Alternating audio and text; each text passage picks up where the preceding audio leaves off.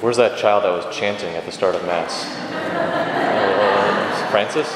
that's, pretty impressive. Holds a, holds a better tune than I do. But we're only 10 days until Holy Thursday, the Holy Triduum. Just a few more onto that until Easter Sunday. Which, uh, kind of when I say that, perhaps uh, may evoke one of two responses from you. Uh, one of being, oh goodness, time has really flown it's been a beautiful Lent for myself, for my family. Or the other response is, oh no, time has flown. Right? What was my penance again? I should probably get that going. Perhaps one of those or somewhere in between. What I love about the gospel today, this woman caught in adultery, is that no matter where we are in our Lenten journey, no matter where we are in our life, the Lord knows. No matter how far we feel from that finish line or we still even see the start line, the Lord desires to provide us with the grace to finish, to persevere. Whether it's sin bogging us down, like the woman we hear today, or exhaustion from being in the midst of Lent or just going through the demands of suburban family life. He desires for us to prevail.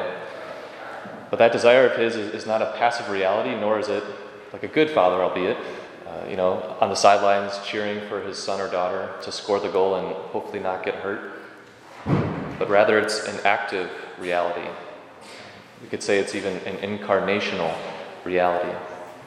That he became one of us so as to experience what we experience.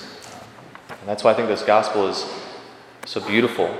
It kind of gets to the core of that. That Jesus bent down and began to write on the ground with his finger, it says.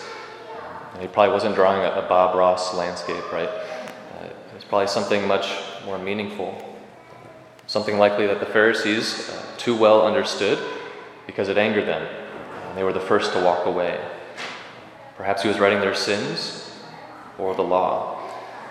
Or perhaps he was writing something only that she knew, and that it penetrated and spoke to her heart, that she could be forgiven, and dare she believe uh, that she could be loved. The gospel says, But when they continued asking him, he straightened up. He did that twice and said to them, Let one among you who is without sin be the first to throw a stone at her. His straightening up in that position of power. It's a position of authority, of power, of confidence, a confidence of knowing who you are. It's a position of a lack of shame, of guilt, of fear.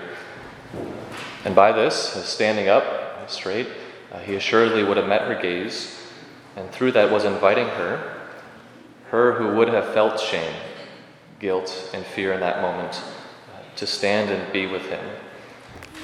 And it says towards the end, so he was left alone with the woman before him. But no longer was she the woman caught in adultery. Now she is the woman who Jesus is looking at eye to eye. She is now the woman who is forgiven and loved so, wherever we are, whatever sins we carry, however exhausted or beat down we are by the world, what others say of us, what we even say perhaps of ourselves, what we think of ourselves, Jesus stands right beside us, looking us in the eye, inviting us to be with Him, inviting us to stand with Him, inviting us to finish strong this Lent and to prevail with Him. I'd like to end just with a, a wonderful quote that I read this morning. It's from St. Athanasius, who died in the year 373, so quite a while ago. He says this If we follow Christ closely, we shall be allowed, even on this earth, to stand as it were on the threshold of the heavenly Jerusalem and enjoy the contemplation of that everlasting feast, like the blessed apostles, perhaps like the woman who was then caught in adultery, who, in following the Savior as their leader, showed and still show the way to obtain the same gift from God.